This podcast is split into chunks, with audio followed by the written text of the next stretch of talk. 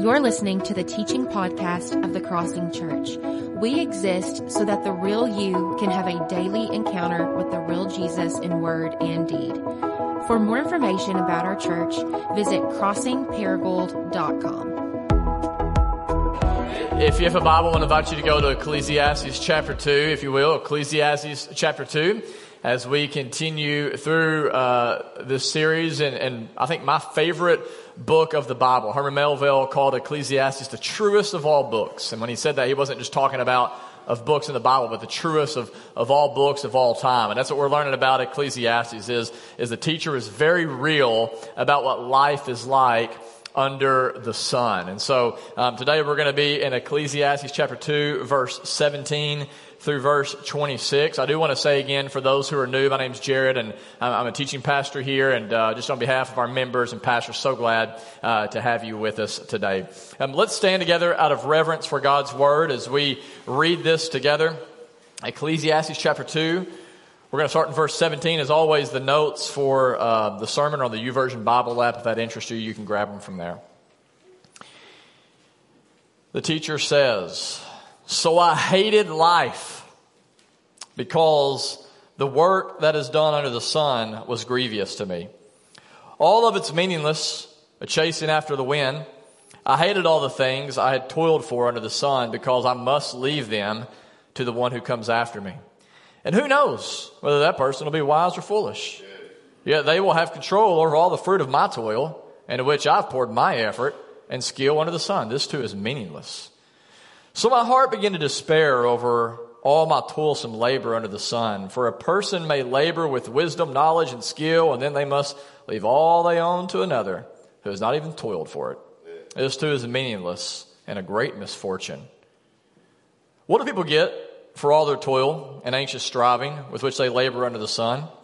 All their days, their work is grief and pain. Even at night, their minds do not rest. This too is meaningless. A person can do nothing better than to eat and drink and find satisfaction in their own toil. This too I see is from the hand of God. For without him, who can eat or find enjoyment? To the person who pleases him, God gives wisdom, knowledge, and happiness, but to the sinner, he gives a task of gathering, storing up wealth, to hand it over to the one who pleases God. This too is meaningless and a chasing after the wind. Let's pray together.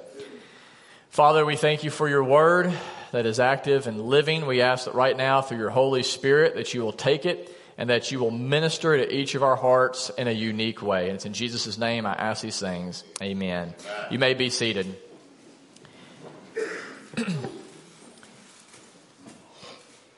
well, one of the greatest tennis players of the 1980s was a player by the name of Boris Becker. Anybody remember Boris Becker? Yes.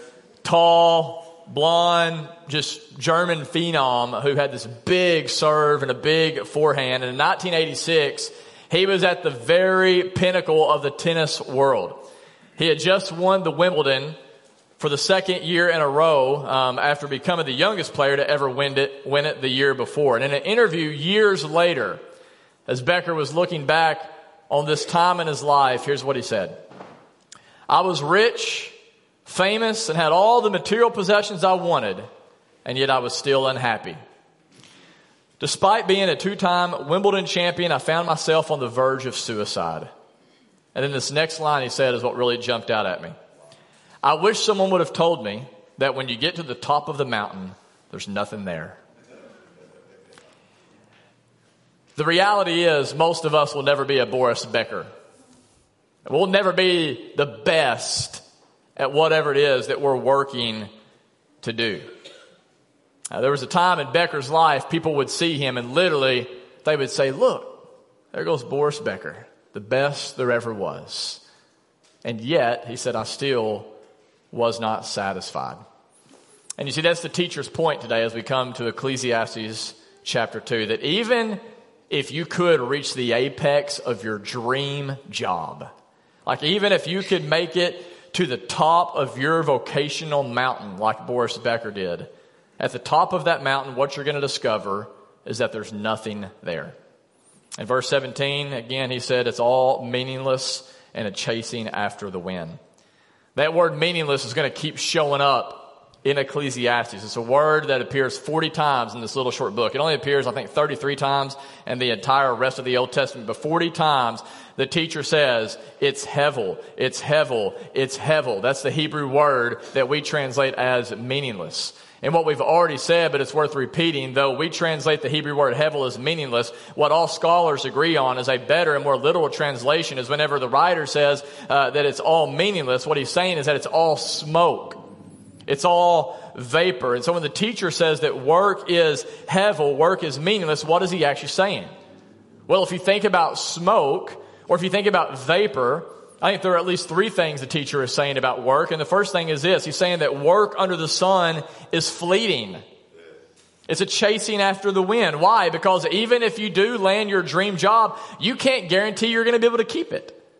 I mean, you can't guarantee there's not going to be somebody who outperforms you and takes your place, or you can't guarantee that the market won't crash or your health won't collapse. And as a, as a result, it'll force you to quit.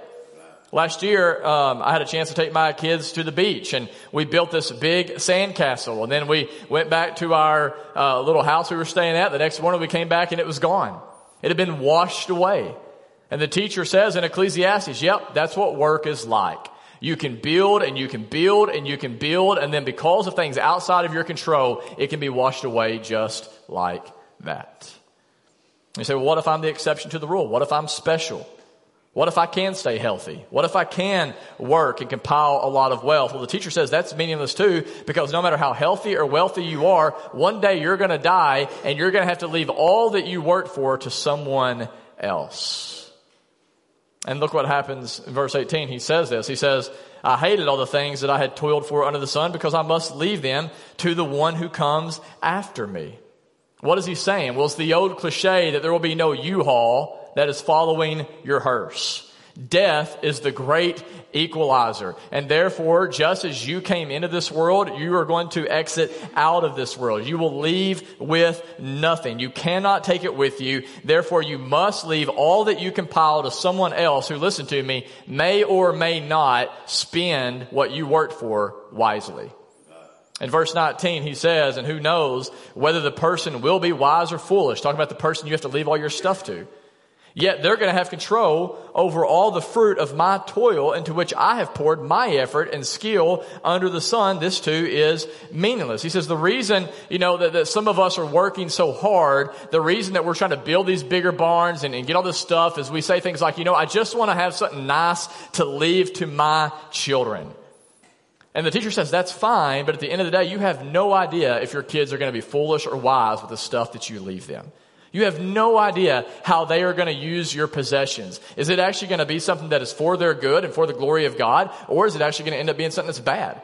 Something that they will use in a way that will not be for their benefit or the, for the benefit of the world or the glory of God. And you see, we, we believe that the teacher here in Ecclesiastes most likely is Solomon. And so Solomon here is talking from experience. Solomon, as we said, was a man who was wealthier and, and, and, more successful. He had more stuff than any of us ever will. And at the end of his life, he gave it all to his son, Rehoboam, who eventually, listen to this, lost 80% of everything his dad had achieved. And so when the teacher says work is hevel, it's smoke, it's meaningless, the first thing he is saying is that work in a fallen world is fleeting. But it's not just fleeting, it's also frustrating. In verse 22, if you look with me, and verse 23 says, What do people get for all the toil and anxious striving with which they labor under the sun? All their days, their work is grief and pain. Even at night, their minds do not rest. This too is meaningless. Work is physically demanding, but it's not just physically demanding, it's also emotionally demanding. It drains us physically and it drains us emotionally. Which is why even whenever we go home, there are times where our heart is not at rest.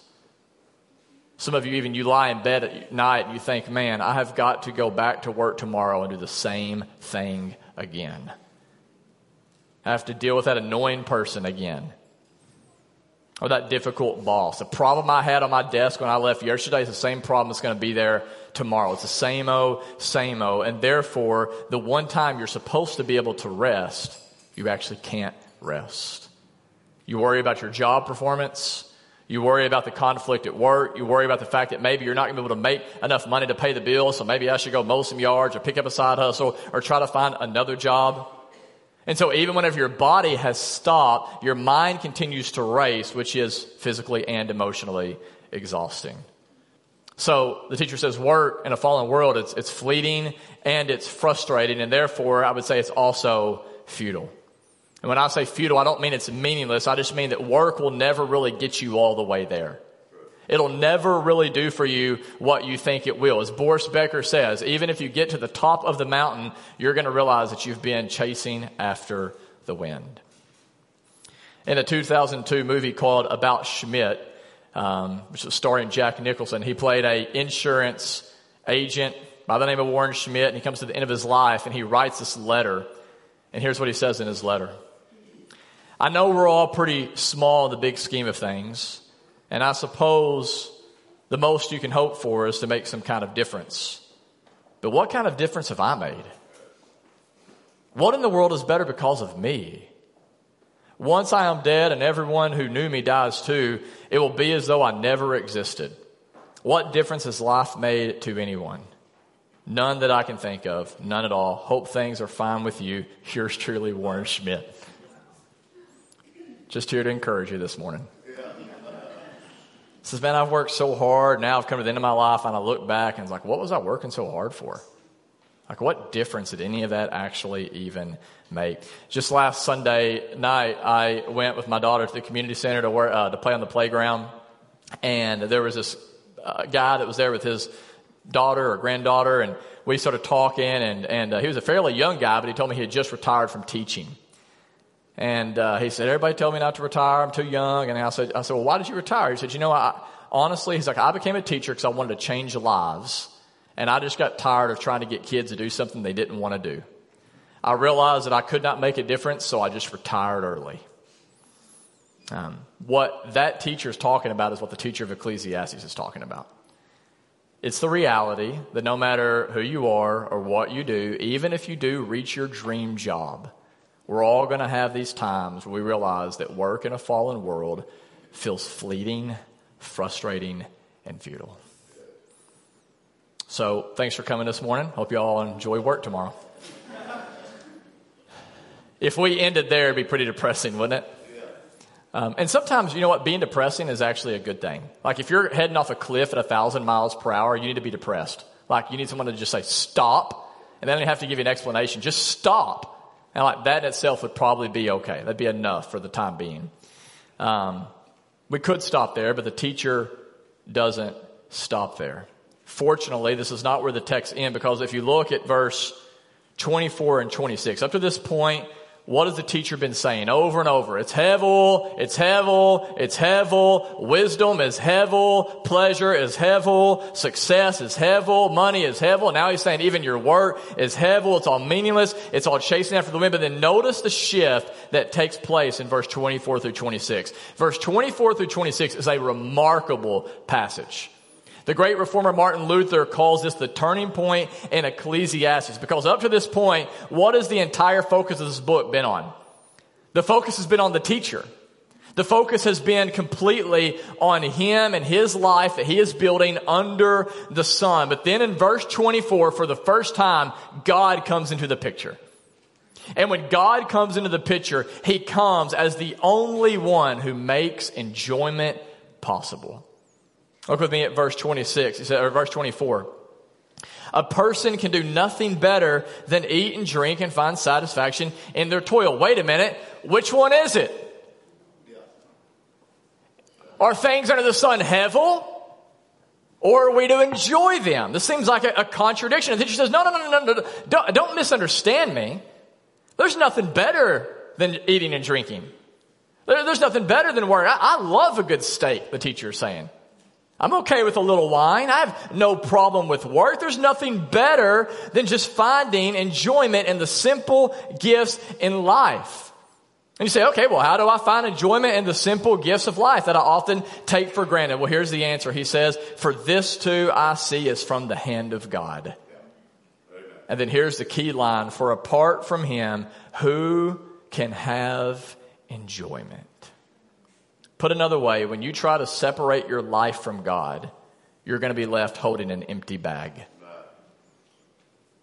Because nothing apart from God can stand on its own as good in and of itself when we try to pursue happiness, when we try to pursue wholeness, when we try to pursue all of these things apart from Him, He says what you'll discover is that it's futile. It is nothing more than smoke. And then look in verse 24, He says this, to the person who pleases Him, God gives wisdom knowledge, and happiness. These are all things he said was hevel earlier in the book, but now he says to the person who pleases him, these are actually gifts to be enjoyed.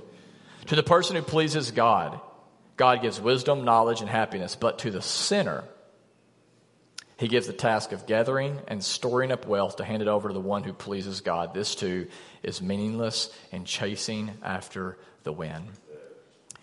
Here's the question the teacher leaves us with today Which one are you? Are you the one who pleases God? Or are you the sinner? And if you're like, I'm not really sure, how do I know? Well, the text tells you. The one who pleases God, listen to me, the one who pleases God is the one who is able to enjoy the pleasures of life.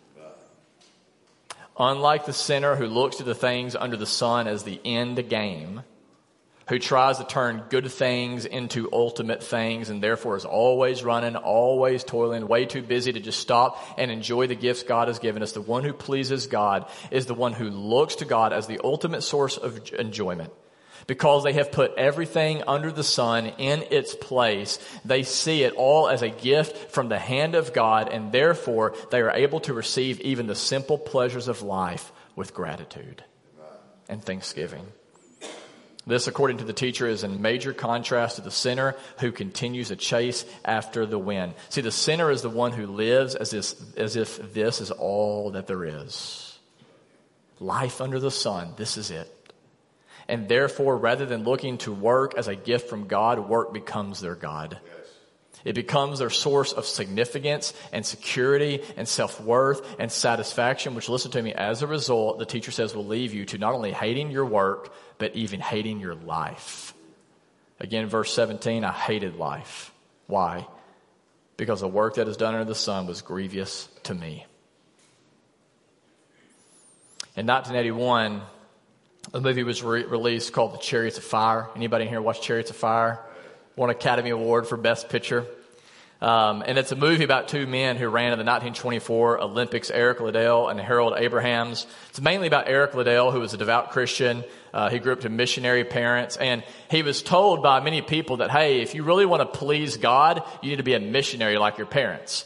And some of you have heard things like that. Hey, if you really want to please God with your work, be a pastor, be a missionary, right? Like, like work within the, in the church or some sort of Christian organization. But Liddell understood that's not the way God works. He, he said, that's not what God made me to do. God made me to be a runner. And he said, so I'm going to run. I'm going to, this is the work I'm going to do and I'm going to do it for his glory. Abrahams was much different than Liddell. Both men ran, but they ran for different reasons. Um, Liddell said, I run for God's glory, but Abrahams ran for his own glory. And in one scene, um, here's what Abraham says, and I want you to listen to this very carefully because this could be you. Whether you're a stay at home mom, factory worker, teacher, whatever it is your work is, this might be you. Abraham says this before a big race in the movie In one hour's time, I'm going to be out there again. I'll raise my eyes and look down that corridor four feet wide with 10 lonely seconds to justify my whole existence. But will I? But will I? That is a dangerous place to be. To look to your work to justify your existence. In a different scene, the contrast with Eric Liddell, and here's what Eric Liddell said before the big race. I believe God made me for a purpose, but I also believe God made me fast, and when I run, I feel His pleasure. Tim Keller comparing these two runners says it only the way Tim Keller could say it. He says, Harold Abrahams was worried even when he rested. Eric Liddell rested even whenever he was exerting himself. Think about that. Abraham, because when he looked to work for ultimate satisfaction, even whenever he was resting, he was worried. Liddell looked to the one beyond the sun, and because he rooted his identity and his meaning and his purpose and satisfaction in Christ, even whenever he was physically exhausted, his heart was at rest. He discovered that Jesus' words are true. Come to me, all who labor and are heavy laden, and I will give you rest. Keller goes on and he is trying to contrast, compare and contrast these two types of people in today's society. And here's what he says. Two artists paint a similar picture. One seeks joy in painting and is never quenched. The other seeks joy in God and feels his pleasure as he paints. Two doctors perform surgery. One performs surgery because he loves the feeling of being needed. Another performs the surgery for the glory of God, and she senses God's pleasure as she operates. This one I think will, will, will hit some of you more closely home. Two parents raise their kids. One seeks joy in her children and she builds her life on their success. If they misbehave, she is crushed as her identity takes a blow. Another parent finds her joy in God and offers her children to him. As she parents, as she parents, she feels his pleasure. Her heart breaks when they misbehave, but her life is not broken. Can you imagine living with this kind of freedom? This is what Jesus came to give us. You see, before Jesus, Ecclesiastes was the only way to live. Before Jesus, who I am was 100% rooted in what I do. And so if I perform well enough, if I do a good enough job, then I'm accepted, then I'm loved, then my life matters. And I can tell you guys, like, that is something I still struggle with to this day. Like, I want to be very clear. This is not a sermon that I'm like preaching to you. Like, yeah, I kind of am, but I'm really preaching it to myself this morning. Because even as a 38 year old pastor, there are times where I listen to what the world says success looks like. And I begin to anxiously toil and strive after being that kind of pastor. And so as a result, there are times where even though I'm supposed to be resting, I'm not really resting. I'm laying in bed at night, I'm thinking, how can I be better? How can I be better? How can I improve? There are times where I'm with my family, but I'm not really with my family, if that makes sense. Because my mind is running. I'm always thinking of ways of how to gain the approval of others through my work. And listen, from a recovering performance junkie, let me tell you, that is an absolutely sad and lonely and exhausting place to be. Because what you will find is that no matter how well you perform, you're never going to feel like it's enough. And this is why we have to continually go back to the gospel. To be reminded that Jesus, through his work, freed us from the need to justify ourselves by our work. I want to say that again. This is what Jesus came to do through his life, death, and resurrection. He came through his work to free us from our need to justify ourselves by our work. You see, Jesus didn't come to free us from work. Work is actually a good thing. Did you know that?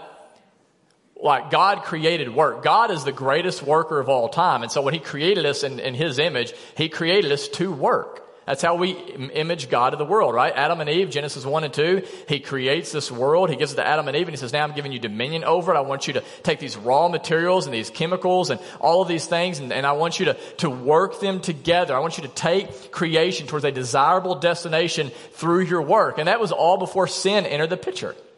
Some of you are like, I can't wait to go to heaven so I don't have to work anymore. Well, I got good news for you. There will be work in heaven. And I say that is good news because work is a good thing. Sin is what make work what, what makes work suck. Whenever sin entered the picture, one of the consequences is that death came into this world. When you think of death, think of a disordering of all of creation, including your work. God comes to Adam and Eve and he says, Hey, guess what? That soil that one time was fertile, now it's going to become futile. It's going to become frustrating. There's going to be weeds. Right? It's going to be thorns and there's going to be thistles. Right? But, but all of that, right? Like before there was ever sin, there was work and work is good. Whenever Jesus came to this world, he worked.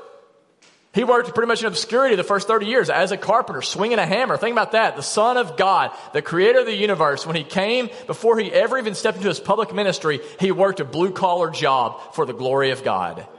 Work is a good thing, no matter what job you have. Janitor, factory worker, doctor, Man, it is a gift from God. Jesus didn't come to free us from our work, but he came so that we could learn how to work freely. So that we could start our job every single morning under the banner, it is finished. So that rather than saying I work and therefore I'm accepted, we can say I'm accepted and therefore I work.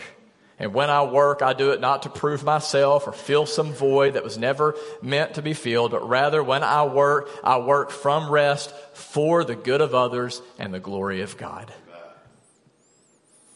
I'll end here this morning.